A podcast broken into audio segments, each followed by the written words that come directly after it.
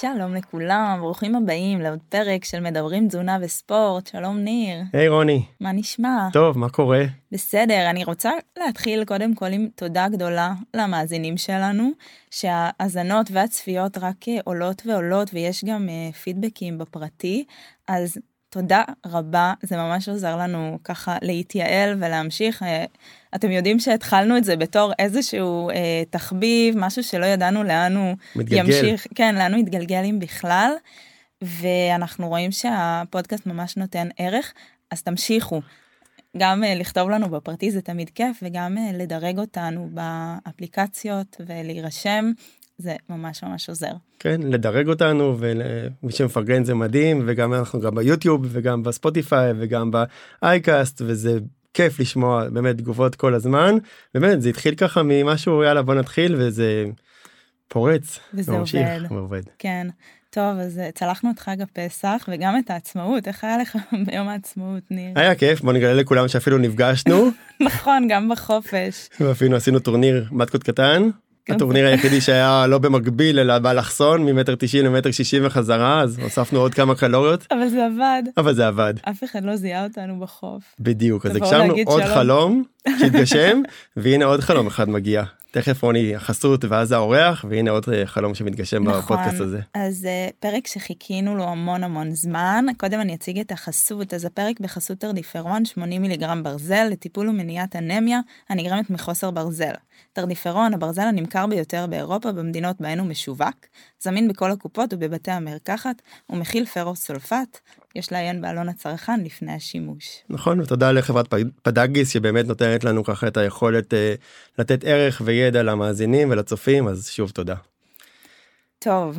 תופים. אז, לגמרי תופים.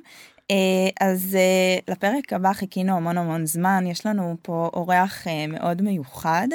אז ברוך הבא גיא שלמון, דיאטן קליני וספורט, איש חינוך גופני ופיזיולוג של המאמץ. אה, אני אספר למאזינים שגיא היה מרצה שלי בתל חי, אה, בקורס שנורא נורא אהבתי, כל הסטודנטים תמיד חיכינו לקורס הזה, ואני לא, לא משבחים אדם בפניו, נכון? אז אני לא בפניך, בפני המאזינים והצופים, אז תסגור רגע את האוזניים. אה, גיא באמת נחשב אוטוריטה בתחום התזונה והספורט. פשוט אנציקלופדיה מהלכת, יש לו המון המון ידע. לפני התוכנית הוא סיפר לנו שכל יום הוא קורא איזשהו מאמר או מחקר. אה, ובאמת הוא עושה חסד, אנחנו הרבה מדברים על מאיפה לשאוב את המידע, היום הרשת אה, מוצפת וגועשת, אז אה, אני ממש ממליצה לכם לעקוב אחרי גיא, הוא עושה גם עבודה נהדרת במדיה החברתית, אז הפורום המקצועי לתזונה וכושר. נכון? נכון, קודם כל תודה רבה על הקומפלימנטים, אני ככה די נבוך, תודה לכם על האירוח הנפלא הזה. אהלן גיא, ושוב באמת תודה, ואנחנו באמת האיש שאנחנו לומדים ממנו כל יום, ומי שלא לומד ממנו פשוט משקר ולא אומר את האמת, כי כולנו עוקבים אחרי גיא. ולומדים כל יום מחדש וזו האמת וצריך להגיד אותה ובזכות אנשים כמו גיא אנחנו משתדלים להיות גם יותר טובים. תודה לשניכם תודה רבה אני מעריך את זה מאוד. תודה שהגעת. תספר לנו קצת אה, עוד משהו לפני שנכנסים וצוללים לחיידקים ולעולם הזה. אין, אה, לדעתי אנחנו הולכים לדבר פה על נושא מרתק עם הרבה תובנות. זהו מקום נפלא אירוח רק, כיפי. אני רק אעשה ספוילר גיא הגיע לשני פרקים אז uh, הפרק הראשון יהיה בנושא uh, מיקרוביום חיידקי המעי uh, הפרק הבא יהיה בנושא אנמיה ועוד כל מיני דברים אז יש יש למה לצפות. שנתחיל? מעולה אז בוא נקפוץ לפרק אז בוא נתחיל בכלל מה זה מיקרוביום האם זאת המילה להגיד בכלל או יש לזה הגדרה אחרת. אז קודם כל המונח המונח מיקרוביום מתייחס לסביבה חיידקית אבל אם רוצים לדייק יש לומר מיקרוביוטה. בדרך כלל המונח שמתייחס לכלל המיקרואורגניזמים בגוף האדם הוא מונח שנקרא מיקרוביוטה. מיקרוביום זה יותר ספציפי לגנים של החיידקים. כלומר חוקרי מיקרוביוטה עוסקים במיקרוביום, כי זו הדרך בעצם לאבחן, לזהות זנים שונים. זה בעצם ההבדל, למרות שמיקרוביום הפך להיות שם כל כך נפוץ, אז היום גם עבור מיקרוביוטה כבר כולם אומרים וכותבים מיקרוביום. גדול. אז יסלחו לנו, לא נגיד מיקרוביוטיה?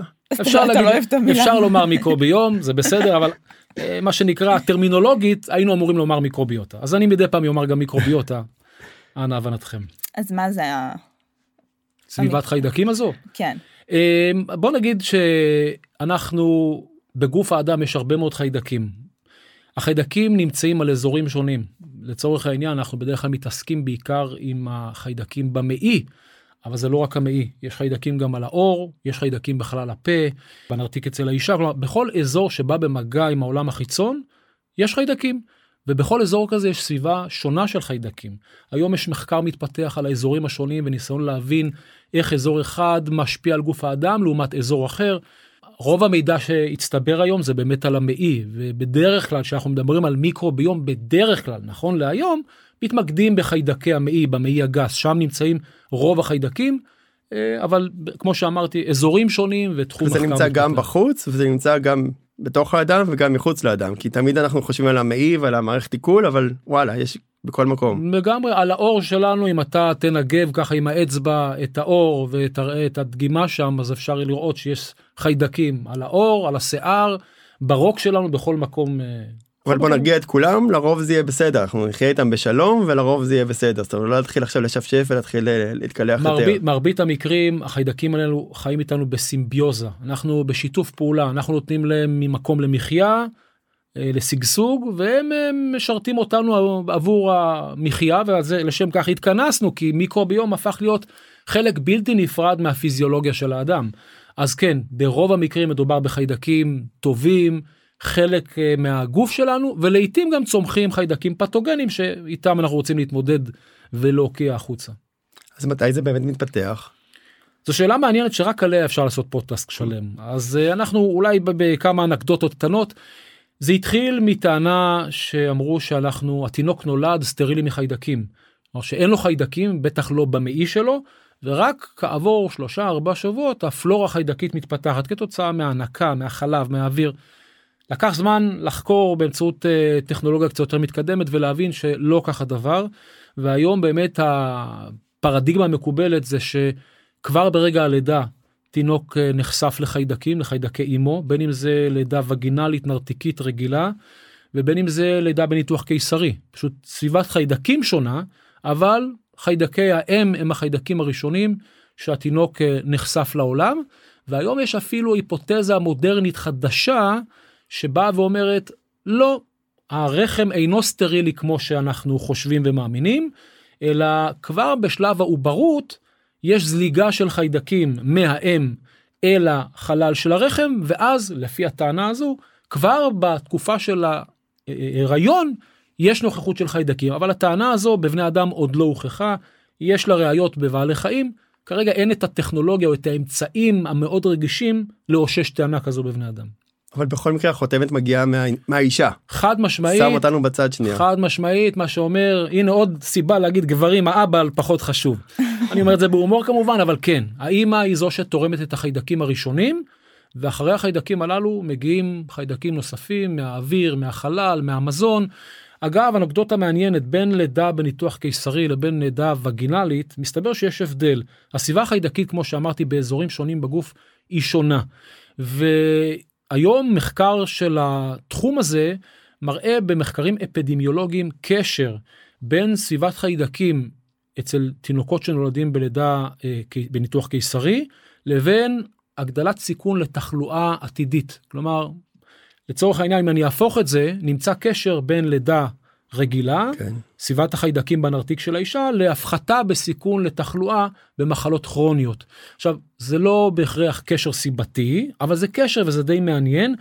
יש נטייה לבוא ולהגיד שבעצם לידה רגילה, לידה נרתיקית, מבחינת מיקרוביום היא טובה יותר ועדיפה יותר. אבל כפי שאתם יודעים זה לא השיקול כן, לבחור בדיוק. לידה כי כשאין ברירה אז מתערבים בניתוח. כן. זה בוודאי לא השיקול אבל אם כבר דנים במיקרוביום מוצאים יתרון או העדפה ללידה הווגינלית. אגב מנסים לפתור את הבעיות בעיות מנסים לפתור את העניינים הללו היום.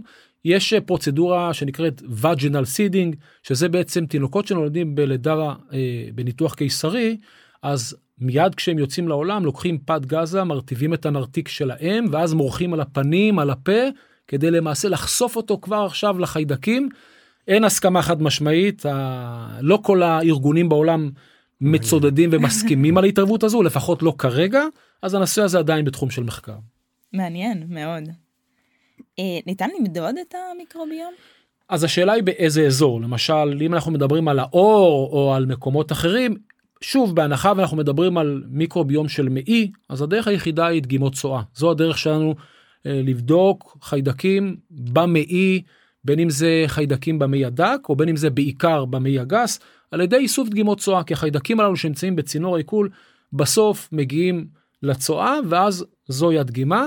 כשבשונה מביולוג שסופר אה, מושבות של חיידקים האדם שמתעסק במיקרוביום חקר של אה, חיידקים בעצם בודק גנים. אנחנו בודקים dna או rna של חיידקים כדי לנסות לזהות חיידקים ולנסות לאפיין זנים מסוימים ויש כל מיני שיטות מאוד uh, מעניינות ומתקדמות אבל זה כבר קצת level לשיחה קצת יותר עמוקה. אני חוזר שנייה אחורה דווקא עניין אותי הלידה וההיריון למרות שזה רחוק ממני מאוד אבל עדיין.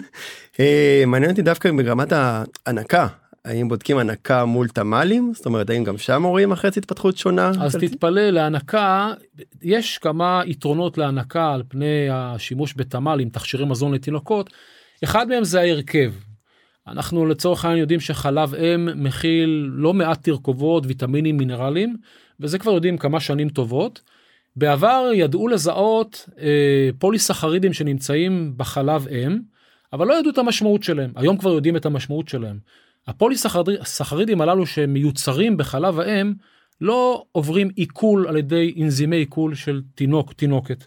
ונשאלה השאלה אם אם התינוק לא מעכל את הפוליסחרידים הללו והם לא נספגים למחזור היחידות לא נספגות למחזור הדם אז למה חלב האם למה האם מייצרת את הפוליסחרידים הללו והסתבר שבעצם האם מייצרת את התרכובות הללו לא עבור התינוק עצמו אלא עבור החיידקים שלו במעי כלומר הם בעצם רכיבים פרה-ביוטיים שמאפשרים לחיידקים לשגשג לחיידקים הטובים לשגשג אז א' זה הרכב החלב והיום חברות התמ"לים מתחקות אחר התרכובות הללו ומכניסות אותם.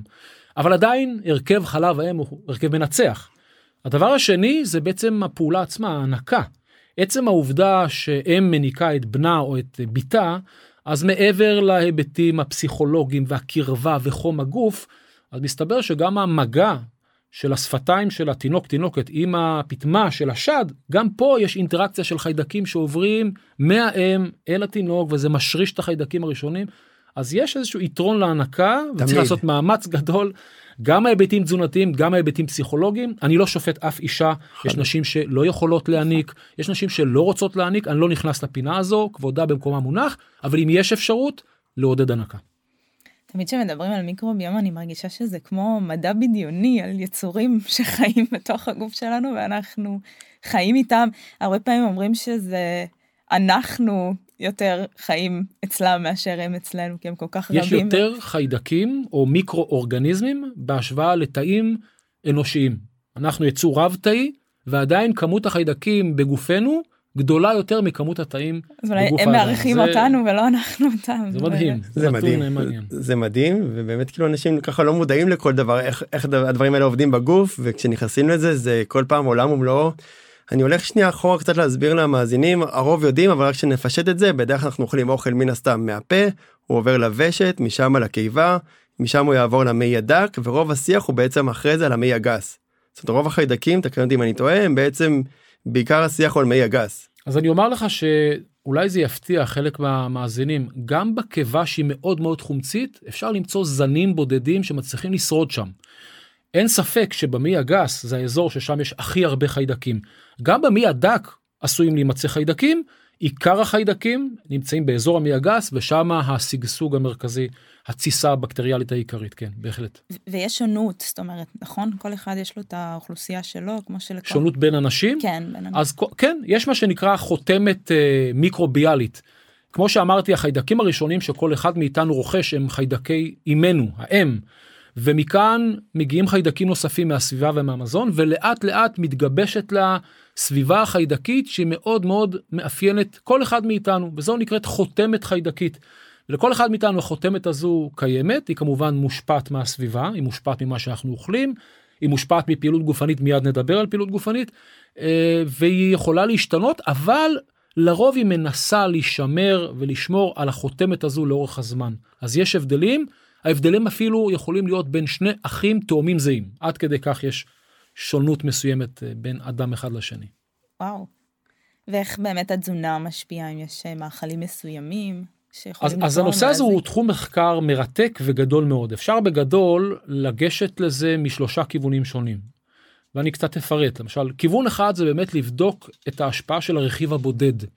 איך רכיב בתוך התזונה משפיע על הסביבה החיידקית. חומצת שומן, או איזשהו אה, סוכר, או אה, חומצה אמינית, או חלבון, כלומר, ממש ברמת הרכיב הבודד. כיוון שני זה לחקור את המזון השלם. לא איך הרכיב הבודד משפיע, אלא לך מזון, למשל ההשפעה של אכילת דגים על המיקרוביוטה. השפעה של אכילת ביצים, של אכילת בשר, של סיבים תזונתיים, כלומר של מזון ולא של הרכיב הבודד. אמרתי מקודם סיבים תזונתיים, התכוונתי למזון מהצומח. אז השפעה של מזון ולא של הרכיב הבודד ולראות איך זה משפיע. והרמה השלישית שהיא בדרך כלל גם הכי נחקרת זה לא ברמת הרכיב ולא ברמת המזון אלא ברמת האסטרטגיה ברמת הדיאטה. הבחנה או הבדלה בין דיאטות שונות ואיך כל דיאטה משפיעה. אז אם אני רגע אקפוץ לדיאטות אז אולי זה לא יפתיע כי תמיד מדברים על הדיאטה הזו בכל מיני היבטים עם יתרון אז דיאטה ים תיכונית דיאטה ים תיכונית גם בהקשר של מיקרוביוטה היא דיאטה שמראה יתרונות על פני דיאטות אחרות זה לא שהדיאטות האחרות לא טובות אבל כשאתה בודק את כל ההשפעות מבחינת אה, חיידקים טובים פרוביוטים וכמות חיידקים פתוגנים רעים והיחס אז אתה בעצם מוצא שיש יתרון לתזונה הים תיכונית יודעים מה בתזונה הזאת? בגלל שהיא עשירה בסיבים? אז, אז או- תראי זה, זה נקודה מעניינת כי בפועל דיאטה ים תיכונית בין היתר מושתתת על מזון מהצומח. והמזון מהצומח מכיל הרבה מאוד רכיבים בהם גם סיבים תזונתיים שמהווים מצע גידול לחיידקים ויש גם סיבים שהם פרוביוטים סלקטיביים כמו אינולין וסיבי פוס שהם דווקא מעודדים צמיחה של חיידקים טובים ולא את החיידקים הרעים אז בגדול המזון מהצומח אבל אז רוני את יכולה לבוא ולומר אוקיי אז אם כך דווקא דיאטה טבעונית צריכה להיות מנצחת כי זה הכל מהצומח אז מסתבר אני אשאל אתכם איזה מאכל מאכלים יש בדיאטה ים תיכונית שאין בטבעונות. דגים נכון, נכון. דגים מגיעים מעולם החי ומסתבר שאומגה 3 שנמצאת בדגי מים עמוקים היא גם כן מהווה איזשהו פרקורסור לחיידקים ויש היום איזה מחקר איך צריכה של אומגה 3 משפיעה פרוביוטית בצורה פר- פרביוטית על סביבת החיידקים. שזה מה שאמרת בהתחלה זאת אומרת שיכול להיות רכיב בתוך התזונה חומצת שומן כזו או אחרת שממש תשפיע על הבריאות. אני רק רוצה ככה שהמאזינים יבינו שאנחנו מדברים על דיאטה ים תיכונית או דיאטה אנחנו לא מדברים עכשיו על ירידה במשקל בכלל אנחנו מדברים בריאותית נטו. זאת אומרת שמנו גירעון חיים. קלורי אורח חיים בדיוק זאת אומרת דיאטה כמשפר את הבריאות ואני חושב שהגולת הכותרת זה באמת סרטן מעי הגס. זאת אומרת שם אני חושב שנראה את השיפור הכי טוב או לאו היתרון. דווקא בכלל מחלות מעי דלקתיות כל מה ש... תראה בוא נגיד את זה כך ההשפעה העיקרית הישירה היא על סביבת המעי בין אם זה מחלות מעי דלקתיות או בין אם זה סיכון או הקטנת סיכון לסרטן מעולה. אבל הקשר של מיקרוביום היום הוא הרבה יותר רחב. תכף נדבר על פעילות וגם על המוח נכון כן, אבל כאילו כן. שדיברנו אז דיברנו שנייה לא על משקל דיברנו כאילו פשוט בריאות. דיאטה בכלל היא לאו דווקא בהקשר של ירידה במשקל דיאטת רזון היא בהקשר של הרזייה אבל דיאטה כאורח חיים כן. יכולה להיות בכל מיני הקשרים. כשדיברנו על דיאטה מנצחת אז לזה, לזה התכוונו. אמרת על, כן, על ההבדל בין אה, ים תיכונית לטבעונית, ותמיד מעניין אותי, כי אני גם תמיד חושבת על הפרקטיקה ועל המטופלים שלי. אם ניקח מישהו, רוב האנשים לא, אה, לא אוהבים לעשות דיאטה מאוד מאוד עם חוקים ומסגרות.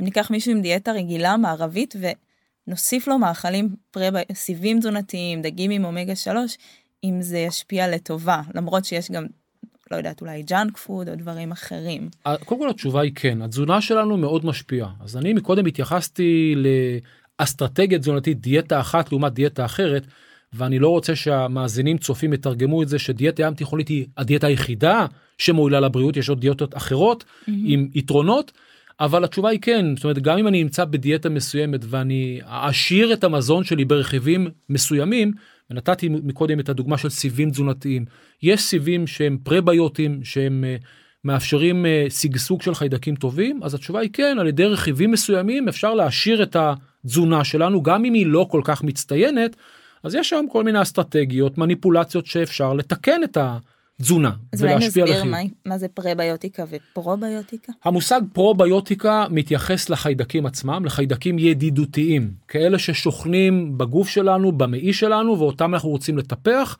אז מזון פרוביוטי הוא מזון שמכיל את החיידקים עצמם, למשל יוגורט פרוביוטי. בדרך כלל יוגורט הוא מצע טוב לחיידקים פרוביוטיים, ולכן מזונות פרוביוטיים הם מזונות שמכילים את החיידקים. פרביוטיקה זה בעצם רכיבים שמגיעים מהמזון, והם משמשים את החיידקים ברמה של גידול וצמיחה. כלומר, אנחנו אוכלים את הרכיבים הללו כמו סיבים תזונתיים, ואז הסיבים הללו לא מתעכלים כי אין לנו אנזימים שמפרקים את הסיבים, אבל אותם סיבים מגיעים אחר כך להמשך צינור העיכול ומהווים מצע גידול לחיידקים שכן מצליחים לפרק אותם ולשגשג מהם. אז יש לנו פרוביוטיקה, יש לנו פרביוטיקה ויש גם מושג שנקרא סינביוטיקה, שזה השילוב של השניים, מזונות שיכולים להכיל גם סיבים או רכיבים כאלה ואחרים, וגם את החיידקים עצמם. אולי ניתן קצת דוגמאות? איזה מאכלים הם אה, פרביוטיים או פרוביוטיים? אז מאכלים פרוביוטיים, קודם כל זה המאכלים שהם ברובם מושתתים על מוצרי חלב, זה היוגורטים למיניהם, אני לא נכנס בכוונה לחברות, אבל יש העשרה. נכון, נכון ועשינו. פה סליחה גיא שאני קטעתי עשינו פה איזשהו דיון לפני ההקלטה של הפרק זאת אומרת כל יוגורט או כל מה שעבר התססה הוא בעצם מזון פרוביוטי נכון וזה לאו דווקא החלב, לאו דווקא מוצרי חלב, זה יכול להגיע ממקומות נוספים, את הזכרת מקודם מזון כזה. את קימצ'י. הקימצ'י, נכון, אז יש כל מיני מזונות שיכולים, חמוצים. נכון, שיכולים לספק רק שבמזונות כאלה אין לנו איזשהו קליים או הצהרה, אם אין איזושהי רגולציה אז אי אפשר לדעת מה יהיה שם ובאיזה כמות. בשונה ממזון שהוגדר כמזון פרוביוטי בתוך אריזה ויש איזושהי התערבות של החברה ורגולציה, אז זה קצת שונה, אבל כן, כל אלה יכולים אה, לתרום לסביבה החיידקית. אז נעשה סדר, יש יוגורט שהוצהר כפרוביוטי, וזה אומר שיש איזושהי התערבות, נכון, של חברת המזון. הוספה של החיידקים באופן חיצוני עם כל מיני פטנטים היום יש זנים נחקרים אז מוסיפים את הזנים הנחקרים. מזונות שהם אה, פרביוטים אז מוסיפים את הסיבים או את אותו מרכיב שמהווה מצע גידול עבור החיידקים וזה שתי קבוצות המזון העיקריות שאפשר למצוא. אז זה הפרוביוטים, ואולי כמה דוגמאות למזונות פרביוטים. אה, פה נצטרך להגיד בגלל שמות של מותגים אז אני מעדיף אה, שלא אבל בגדול אין משהו בטבע? בטבע כזה? בוודאי יכולים ירקות אה, ופירות. ודגנים מלאים כן המזון שמגיע כל הסיבים, זאת אומרת אין משהו ספציפי. כן, יותר. כל, אוקיי. יש סיבים סלקטיביים, סיבי פוס למשל, או אינולין, אבל בגדול המזון שלנו מספק כלל סיבים, וסיבים מהווים מצע טוב אה, לחיידקים. את הירקות הפירות מה שנקרא תזונה הים תיכונית בין היתר פירות, ירקות, גנים מלאים, כן. אני חושב שיש פה נקודה מאוד קריטית שאנחנו מדברים עכשיו על איכות. ולא רק על כמות והאיכות של המזון זאת אומרת אם הכנסנו איקס קלוריות האיכות מאוד מאוד משנה. ואם בחרנו לאכול תמיד יש לי ככה דיונים עם חברים ועל הילדים שלהם ואם הם אוכלים את הנשנוש של האחר הצהריים אם הוא בריא או לא בריא גם אם הוא באותו סך קלורי יש הבדל גדול גם בתחושה גם בשובע ונגיד שזה הממתק השביע אותם עדיין יש יתרון מאוד גדול וברור לי שהרוב מבינים את זה אבל זה כל פעם מתחבר כמה זה חשוב או כמה חשובה האיכות של המזון. גם אם נוכל להתקיים על איקס קלורי כזה או אחר האיכות היא פקטור. היא Game changer. והאיכות היא לא רק בהקשר של אה, מיקרוביוטה חיידקים, אלא גם בהקשר של יחסים בין אבות מזון, ושלא יהיו שם רכיבים מעובדים, אולטרה מעובד. אז כן, האיכות מתייחסת לכלל הרכב המזון. והאולטרה מעובד יפגע. בחיידקים? זאת אומרת, יכול להיות מזון אולטרה מעובד שיהיה מועשר בחיידקים אבל על פניו אני עושה הפרדה בין שני הדברים אתה שואל אם יש רכיבים במזון אולטרה מעובד אז יכולים שפוגעים. יכולים להיות רכיבים מסוימים שנכנסים ברמת עיבוד המזון אם זה מייצב מסוים או ממתיק מלאכותי שיכולים להשפיע על המיקרוביוטה אז מזון אולטרה מעובד שמכיל מרכיבים כאלו במידה כזו או אחרת עלול להשפיע על המיקרוביוטה ואני חייב לומר לשם הזהירות וגם לשם הרוגע אין לנו כל כך עדיין ידע היום איך זה בא לידי ביטוי בפרקטיקה כלומר אנחנו יכולים להגיד שממתיק מלאכותי כלשהו ניקח סוכרלוז שהוא מאוד נפוץ הוא עלול להשפיע על סביבת החיידקים אבל מכאן כיצד זה משפיע קלינית עוד אין לנו ראיות ברורות על השפעה ארוכת טווח ועל בריאות האדם. צריכים זה רק להזדרז שם היפותזות. במחקר. זה רק היפותזות כרגע. אני, אני רוצה קצת לאתגר. אה, אני רוצה לאתגר. זאת אומרת, אם הכנתי עכשיו סלט תפוחי אדמה, שזה סלט רוסי ידוע, ולהבדיל הכנתי עכשיו צ'יפס, האם בצ'יפס בהכרח אין לי את החיידקים כי הם הלכו עם הטיגון ודברים כאלה או שאתה אומר וואלה באותה מידה זה לא. אם אתה מתייחס לחיידקים עצמם אז חום הורג חיידקים אז בוודאי שטיגון וחימום כבר היה ויש סביבה חיידקית אז החיידקים האלו נפגעים בחום. אז, המק... אז המזון הזה לא יהיה פרוביוטי בוא כן. נגדיר את זה כך. אוקיי. מעבר לזה שצ'יפס מכיל עוד מרכיבים נוספים אז לא אני סתם לא, אני לא שם. את הצ'יפס כמזון איכותי. לא סתם הזכרתי אותו. אז, אז דיברנו בדברים שאולי עלולים לפגוע במיקרוביום, מה לגבי אנטיביוטיקה? אז מבין הרכיבים שפוגעים במיקרוביום בהחלט אפשר לשים את האנטיביוטיקה את התרופות האנטיביוטיקה במקום הראשון. אנחנו יודעים לומר בוודאות שיה, וזה תלוי בתרופה במינון שלה ובטווח הפעולות שלה כי יש אנטיביוטיקות יותר חזקות ויש כאלה חלשות יותר אין זה לא כולם על אותה על אותו משקל אבל אם נכלול את כולם ביחד אז התשובה היא כן. יש לנו ראיות לכך שבצריכה ממושכת של אנטיביוטיקה יכולים זנים מסוימים ממש להיעלם כלומר אפשר להכחיד את הזן והחיידקים הללו לא יחזרו להיות שם אלא אם כן יתערבו ויחזירו אותם בחזרה. ולגבי חיידקים אחרים שלא קוטלים אותם לחלוטין קשה לחלק מהחיידקים להתאושש אחר כך חז- חזרה לוקח הרבה מאוד זמן. אז בעבר היו נותנים אנטיביוטיקה עם אצבע קלה על ההדק היום כל רופא בר דעת יודע שאנטיביוטיקה זה לא המוצא הראשון לטיפול ורק במקרים של זיהום במקרים שבאמת צריך לתת טיפול אנטיביוטי כי אתם בסוף אתם יודעים על כף המאזניים זה נזק מול תועלת וכשבאים ואומרים אין ברירה חייבים לטפל בגורם המזהם בחיידק הפתוגני ניתן אנטיביוטיקה אבל לא ישר רצים לאנטיביוטיקה כי בעוד שאנטיביוטיקה פוגעת בחיידקים הרעים היא פוגעת גם בחיידקים הטובים. מה ההשלכות של אה, הכחדת זן מסוים או אה, החלשה? אז מבחינת זן ספציפי אחד אני לא יודע לספק תשובה גם המדע לא יודע לספק תשובה כזו על בני אדם.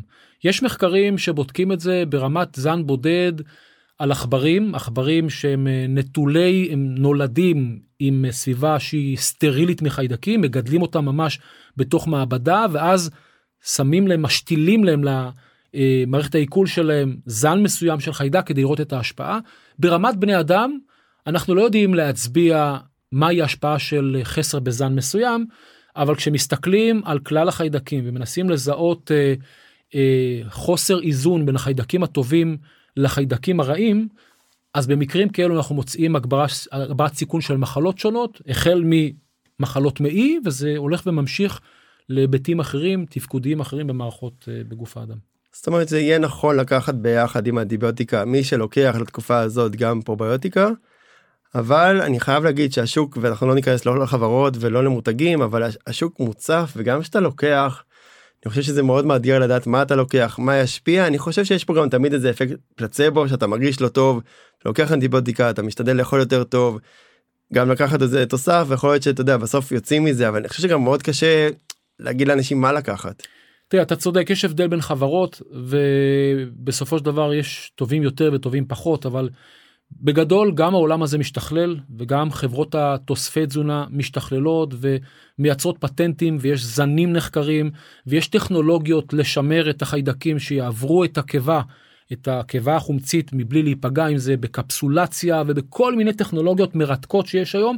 אז לא נמעיט ערך פשוט אני אומר כמו שאמרת קשה לכלול את כל החברות ואת כל המוצרים באותה נשימה אבל יש מוצרים טובים על המדף ולשאלתך כן במקרים של אנטיביוטיקה אני מציע לקחת פרוביוטיקה עכשיו השאלה הגדולה איזה אבל נכון. בהנחה ומדובר במוצר אמין וטוב וחברה שעושה את כל הרגולציות אני מציע לקחת פרוביוטיקה ואפילו להמשיך לקחת עוד כמה ימים עשרה ימים שבועיים אחרי שאנחנו מפסיקים את האנטיביוטיקה כדי לנסות לאושש את הסביבה. מדהים זה מסר חשוב. נכון. בוא נחבר את זה קצת לירידה במשקל האם אנחנו רואים את המיקרוביום עם קשר להרזייה ולהשמנה או ירידה במשקל. אז היום זה קשר מאוד פופולרי לדבר עליו מאוד מאוד פופולרי לדבר על קשר בין חיידקי מעי להרזייה. ועכשיו עולה השאלה האם יש קשר כזה אז אז אני אומר לכם שיש קשר כזה ויש לו גם בסיס מדעי. לפני שנתיים ב-2021 יצאה סקירה שיטתית שבחנה אה, מספר מאמרים שבדקו את העניין של תיסוף בפרוביוטיקה ואני אומר אסביר את המנגנון ואפשר למצוא אפקט זה לא גודל לא אפקט גדול זה לא אפקט דרמטי אבל אפשר למצוא אפקט בהשוואה לפלסבו בירידה במשקל. המכניזם שעומד מאחורי זה הוא מכניזם די ברור הוא די פשטני. לצורך העניין, זה בסוף ישפיע על המאזן הקלורי. כלומר, חיידקים מייצרים מטאבוליטים מסוימים, ויש מטאבוליטים, בזכות אותם חיידקים, שיכולים לעודד תחושת שובע. ועל ידי עידוד תחושת השובע אנחנו אוכלים פחות, אנחנו צורכים פחות קלוריות. ואם אני צורך פחות קלוריות, גדל הסיכוי לגירעון קלורי. אז זה קשר אחד. עכשיו השאלה הגדולה, איך מסתכלים על זה? כי כשאני עושה זום אאוט ומסתכל על העניין, אז אני מסתכל על תמונה רחבה עם אה, הרבה מאוד חלקי פאזל, ואני אומר שהפרוביוטיקה היא חלקיק בתוך הפאזל השלם. לחשוב שאם אני אקח כמוסה אחת של פרוביוטיקה ובזכות זה אני ארזה, זו טעות גדולה. Mm-hmm. צריך להזכיר שבמחקרים הללו הקבוצה מבוקרת, ומקפידים על כל התנאים האופטימליים לשמור על לצורך העניין אורח חיים בריא וירידה במשקל, רק משווים את זה לעומת פלסבו. אז רואים איזשהו יתרון קל לקבוצה שלוקחת uh, פרוביוטיקה, אגב לא בכל המחקרים, יש מחקרים שלא מראים הבדל, אבל יש לזה איזשהו יתרון מסוים, לא גדול, לא דרמטי, ועדיין אני רוצה לשים את האור במקום הנכון.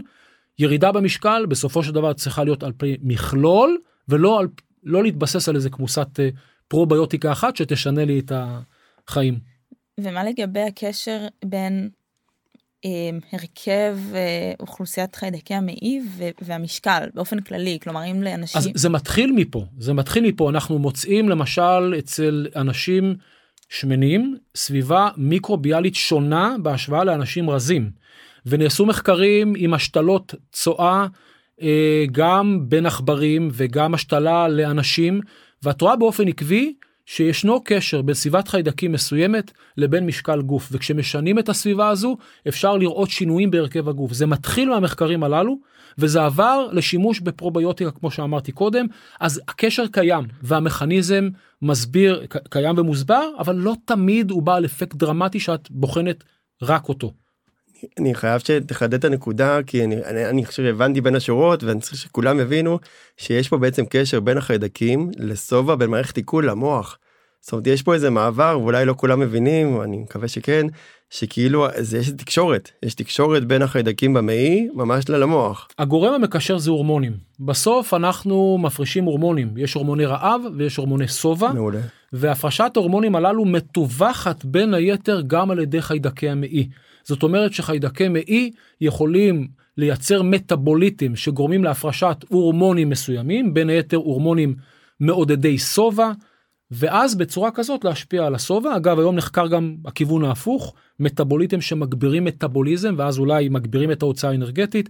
אז זה משהו שכרגע עוד בשלבי מחקר אבל מכאן מגיע הקשר הקשר חייב להתחבר למאזן הקלורי בסוף זה המאזן הקלורי וכמו שיש הרבה אסטרטגיות אחרות שמשפיעות על המאזן הקלורי גם חיידקים עשויים אני אומר בזהירות עשויים להשפיע על המאזן הקלורי. אני יודעת שבאמת יש היום הרבה מחקר אה, על השתלות צואה, אולי אה, לקהל הרחב זה לא כל כך נעים לשמוע, אבל אנחנו פה לא רק אה, לדבר על מה שנעים.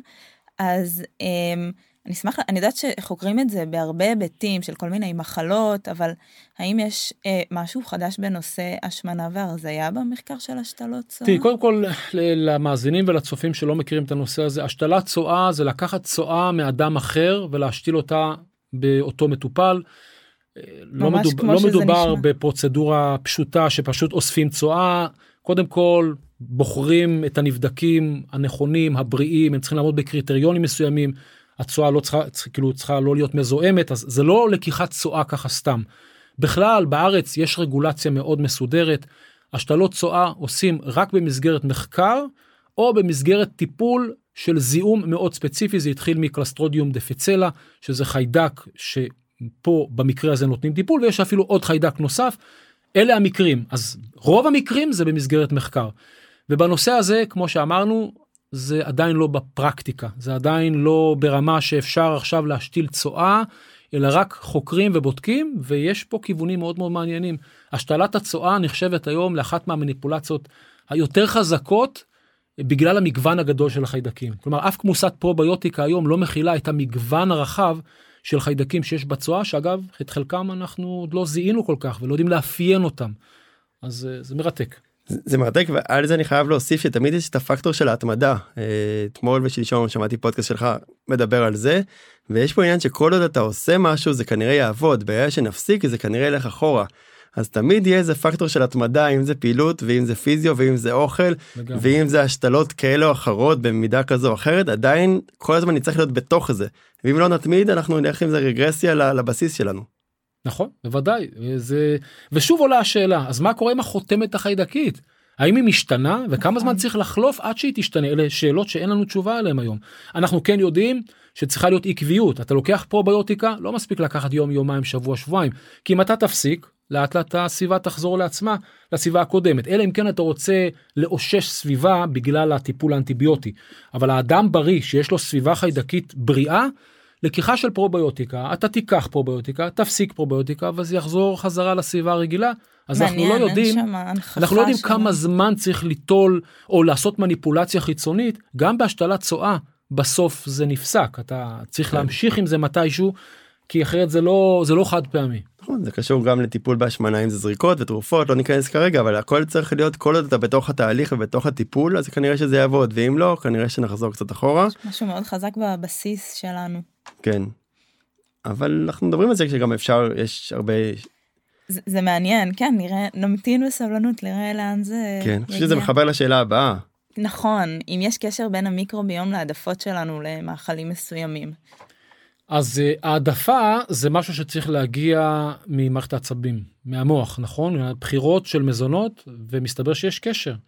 הקשר מושתת על אה, ציר שנקרא gut brain axis ציר uh, מוח מעי ולציר הזה נכנסים החיידקים המיקרוביוטה. חיידקי מעי יכולים להשפיע על המוח באופן עקיף ובאופן ישיר. באופן עקיף על ידי קשירה של מטאבוליטים שמייצרים לרצפטורים בתאי מעי והעברת סיגנלים איתות אל המוח על ידי הצו הווגוס למשל. או באופן ישיר אותם מטאבוליטים נספגים למחזור הדם מגיעים אל המוח יש אזור שנקרא BBB מחסום דם מוח הם עוברים את המחסום הזה וממש נקשרים לנוירונים תאי עצבים במוח ומשפיעים עליהם. אז לשאלתך אין לנו ראיות בבני אדם קשה לחקור את זה בבני אדם אבל יש לנו ראיות במחקרים על בעלי חיים לרבות עכברים לא רק עכברים גם אה, זבובי פירות ושם כשאפשר ממש לבודד את הזנים הספציפיים אפשר ממש לשחק עם העדפות מזון שלהם אפשר לגרום להם לרצות מזון שהוא יותר עשיר פחמימה לעומת מזון עשיר יותר בחלבון ולשחק עם המאכלים הללו עושים את זה עם כל מיני בעלי לא, חיים וזה זה מרתק. לא אני שמעדיפה פחמימות זה החיידקים שלי אתה מבין ממש ככה שוב עוד אין לנו ראיות בבני אדם כדי לטעון את זה אבל במחקר בבעלי חיים זה תחום מרתק מאוד. ו... זה מחזיר לתזונת ממש. ילדים גם האם פיקי איטרס מה שנקרא חלנים בררניים האם יש איזה משהו מהחותמת החיידקית שלהם שגורמת להם להעדיף זה דבר. מציף לי מיליון שאלות אני מתאפקת כי זה באמת זמננו קצור. אתם מבינים אבל שהיה וזה אכן קורה אם אנחנו יכולים להעתיק את זה ממה שאנחנו רואים בבעלי חיים אל בני אדם בהנחה וזה אכן מתקיים אז החיידקים שותפים לבחירות שלנו שזה דבר מרתק בפני עצמו זה דבר מטורף זה דבר מרתק כן. כן. פעם הבאה מספיק מס הכנסה מע"מ ביטוח אין אין מקום לשותפים. אין עוד מקום לשותפים. טוב? בוא נלך למקום שאתה נראה לי חוקר אותו ואפילו לא ידעתי שזה הדוקטורט שלך על זה על המיקרוביום ופעילות גופנית. איך זה יכול להשפיע? שיפור ביצועים. אה, אז בוא ניקח את זה לשני כיוונים שני מסלולים אחד השפעה בריאותית והשני על יכולת הביצוע. אז התחום הזה של פעילות גופנית ומיקרוביוטה זה תחום שנחקר בעשור האחרון בצורה מאוד מאוד פופולרית. עיקר המחקרים הולכים לכיוון הבריאותי עיקר המחקרים מנסים לבדוק כיצד פעילות גופנית משפיעה על המיקרוביוטה ואיך מיקרוביוטה יכולה בעצם להשפיע על בריאות האדם אוקיי זה בעצם הקשר. ופה אנחנו אני יכול לומר לכם מה המחקרים מראים אנחנו מוצאים יתרון למי שעוסק בפעילות גופנית כלומר אם אני אשווה אדם פעיל גופנית לעומת אדם שלא פעיל גופנית אז אנחנו מוצאים אה, זה נקרא alpha diversity עלייה בעושר המינים. יותר מגוון יותר גדול של חיידקים אצל אדם פעיל גופנית לעומת אדם שאינו פעיל ועושר מינים מגוון גדול של חיידקים מקושר עם הקטנת סיכון של תחלואה כרונית. אז זה כבר נקודה מעניינת בפני עצמה עלייה בעושר המינים מגוון יותר רחב אצל אדם פעיל לעומת אדם לא פעיל. זה מדהים. זה לא נגמר היתרונות של הפעילות הגופנית. נכון, מדהים. גם מסת כאן. שריר והכל וגם בחיידקי המעיים. אבל יודעים להגיד מנגנון? כי זה נשמע כאילו משהו קצת באמת מדע בדיוני כמו שאמרת מקודם כי תראה לא, לא כל דבר אפשר להסביר אפשר לתאר אבל לא כל דבר אפשר להסביר. יש כמה אה, מנגנונים ברמת מכניזם לא נעלה אותם פה כי זה באמת לרדת לרמה מולקולרית אבל יש כיוון מסוים. מדהים. והתוצאה היא תוצאה מרתקת התוצאה היא עלייה במגוון החיידקים. עכשיו כשיורדים לרזולוציה של זנים אז מוצאים עלייה בחיידקים פרוביוטיים וירידה באותם חיידקים הפוטנציאל השלילי. שזה על פניו כבר לא רק עלייה במגוון החיידקים אלא יותר ביטוי של חיידקים פרוביוטים טובים שזה עוד יתרון לעוסקים. ויודעים איזה גופנית. פעילות גופנית או שזה באופן אז כללי? את- שאלה מצוינת הנושא הזה גם כן נחקר ונאספו נתונים ואני אומר שהיתרון הגדול יותר הוא לפעילות האירובית. אני לא אומר שפעילות של אימוני התנגדות זה לא דבר טוב נהפוך הוא היו לנו אני על מאוד זה מספר מעודד פרקים. אני מאוד מעודד אימוני התנגדות אתם בוודאי מעודדים אימוני התנגדות זה מאוד חשוב לבריאות השרירים ושלד העצמות ועוד ועוד ועוד אבל דווקא במקרה של המיקרוביום כשמשווים אימוני התנגדות לעומת אימונים אירובים סיבולת לב ריאה אז ההשפעה הדרמטית יותר זה באימוני הסיבולת לב ריאה היתרון הגדול יותר הוא באימוני סיבולת לב ריאה. התכוונת רוני לשאול אם זה הבדל בין ריצה שחייה וזומבה או התכוונת באמת בין כוח לאירובי? מתנות. לא בין כוח לאירובי. בין כוח לא- לאירובי? למה אתה לא? סתם אותי אם חיידקים אוהבים מוזיקה כזו או אחרת. לא לא אבל חשבתי כאילו האם יש. הבדל כאילו בדופק ברמה של מאמץ כאילו בתוך האירובי כאילו אני הבנתי שזה אירובי כי הבנתי שזה אירובי אבל אז ניר אני אענה לך על זה ממקום של מחקר כן. אני באופן ספציפי זהו בדיוק ה... זו שאלת המחקר שלי. בספרות יש הבדלים בין אנשים שהם לא פעילים גופנית לאנשים שפעילים בתחום האירובי לאנשים מתאמנים שעובדים בתחום הכוח סיבולת שריר אימוני התנגדות. אין אבל כל כך מחקר או דל מאוד המחקר בין ענפי ספורט שונים המחקר הספציפי שלי בא לבדוק אה, השפעה של רצים לעומת רוכבים. אני בודק את האוכלוסיות הללו ביחס לקבוצת ביקורת שזה אנשים לא פעילים ואני יכול להגיד לך מתוצאות ראשוניות שאנחנו כבר עומדים לפרסם בקרוב זה שיש הבדל. אנחנו מצאנו הבדל בין רצים לרוכבים גם יודעים להסביר או לפחות לשער את המנגנון כפי שאמרת אז מסתבר שגם ענף הספורט יוצר הבדלים בסביבה החיידקית. סתם כקוריוז רצים יש להם אימפקט שמגיע מהריצה מה, מהרצפה יש טלטול של המעי וזה משנה את ה-pH זה משנה קצת את החומציות זה משנה את הסביבה לעומת רוכב שיושב על כיסא והוא נמצא יחסית בתנוחה די קבועה. לטובה השינוי של... לא, אני לא אגיד לטובה או לרעה את מוצאת שינויים. עכשיו אנחנו חוקרים מה מה הם אותם שינויים ואיך זה בא לידי ביטוי. אני עוד לא יודע להגיד לך לטובה או לרעה. אני יודע להגיד כרגע מתוצאות ראשוניות שיש הבדל. ושוב הקבוצ... המחקר שלי כרגע הוא מחקר בתחילת דרכו תוצאות ראשוניות המדגם הוא עדיין קטן אז אני מאוד נזהר. אבל אם התוצאות הללו ימשיכו להתעצם אז אפשר יהיה להגיד שגם בין ענפי ספורט שונים תחת אותה קטגוריה סיבולת לב ריאה אפשר למצוא הבדלים. אז אנחנו מבינים את הכיוון של אה, פעילות גופנית תורמת למיקרוביום שהוא תורם לבריאות והאם יש גם בכיוון ההפוך. אז אני- הכיוון ההפוך פחות נחקר, מהמם. הוא נחקר יותר בבעלי חיים ופחות בבני אדם. אני אתן לכם דוגמה למשל על מחקר מרתק שבעצם עבר מבני אדם לבעלי חיים. אה, חוקר בשם שיימן ועמיתיו הם פרסמו ב-2019 במגזין Nature שנחשב הם אה, פרסמו עבודה מאוד מעניינת הם ניסו לקחו דגימות צואה מרצי מרתון לעומת אנשים שהם לא פעילים והם ראו שאצל רצי מרתון יש ביטוי מוגבר בצואה זה מגיע הרי מהמעי של חיידק שנקרא ויונלה אטיפיקה. הם לקחו את החיידק הזה בודדו אותו ובעצם השתילו אותו במעי של עכברים. הם נתנו לעכברים לבצע מאמץ על מסילה מותאמת לעכברים ובהשוואה לקבוצת ביקורת שלא עברה את ההשתלה הזו הקבוצת עכברים הזו הצליחה להתמיד בביצוע לאורך זמן. כלומר יש מבדק שנקרא time to fatigue זמן הגעה לעייפות או לתשישות אז הם הצליחו לעמוד בביצוע לזמן יותר ארוך. אין לנו ריאה כזו כרגע בבני אדם אבל זה מרתק לראות את זה בפני עצמו שמשתילים חיידק ספציפי לתוך מעי של חיידקים סטריליים כדי לבחון איך החיידק משפיע. זה כיוון מעניין מאוד. עכשיו מכניזם מאחורי זה הוא גם כן מרתק בפני עצמו.